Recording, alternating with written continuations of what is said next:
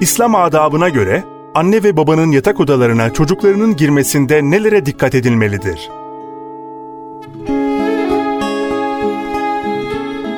Değerli kardeşimiz, evdeki çocuklar yaşları itibariyle erginlik çağına girenler ve girmeyenler olmak üzere ikiye ayrıldığı gibi, küçük yaşta olanlar da iyiye kötüye, hayra şerre aklı erenler ve ermeyenler olarak ayrı bir tasnife tabi tutulabilirler.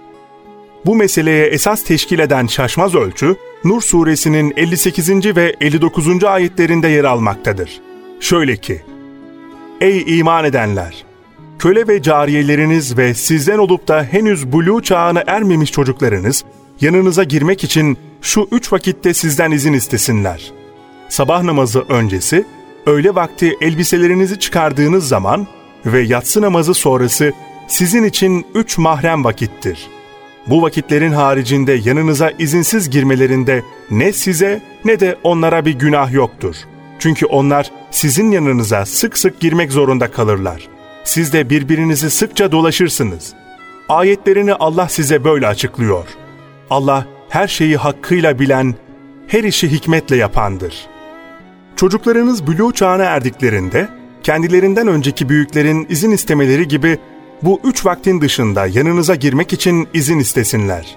Ayetlerini Allah size böyle açıklıyor. Allah her şeyi hakkıyla bilen, her işi hikmetle yapandır. Ayet-i kerimede tasnife tabi tutulan üç vakitten sabah namazı öncesi, yataktan kalkıp giyinme zamanıdır. Öğle vakti bilhassa sıcak memleketlerde kaylule adı verilen gündüz uykusu zamanıdır. Yatsı namazı sonrası ise yatmak için soyunulduğu zamandır. Demek ki anne baba hem büyük çocuklarından hem de karı koca münasebetlerine aklı erebilecek yaşa gelen çocuklarından ayrı bir odada yatarlar. Bu çocuklar da bu üç vakitte veya anne babanın üzerlerini değiştirdikleri zamanlarda onların bulunduğu odaya müsaadelerini almadan giremezler. Büyük çocukların anne babalarıyla olan münasebetlerine gelince, bu hususa şu hadisi şerif ışık tutmaktadır. Ata bin Yesar anlatıyor. Resulullah aleyhissalatu vesselam bir zat gelerek sordu. Ya Resulallah, annemin yanına girerken izin isteyeyim mi? Evet, cevabını verince o zat tekrar ama ben onunla beraber evde oturuyorum dedi. Resulullah ise ondan izin iste buyurdu. O zat ben onun hizmetini görüyorum deyince Resulullah annenden izin iste onu çıplak olarak görmek hoşuna gider mi? Diye sordu. O zat hayır dedi.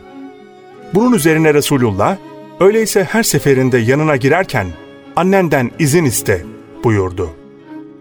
Evet, mesele ayet ve hadislerde özetle böyle yer alıyor. Bu ölçü ve adaba ne kadar uyabilirsek o nispette rahat ve huzur buluruz.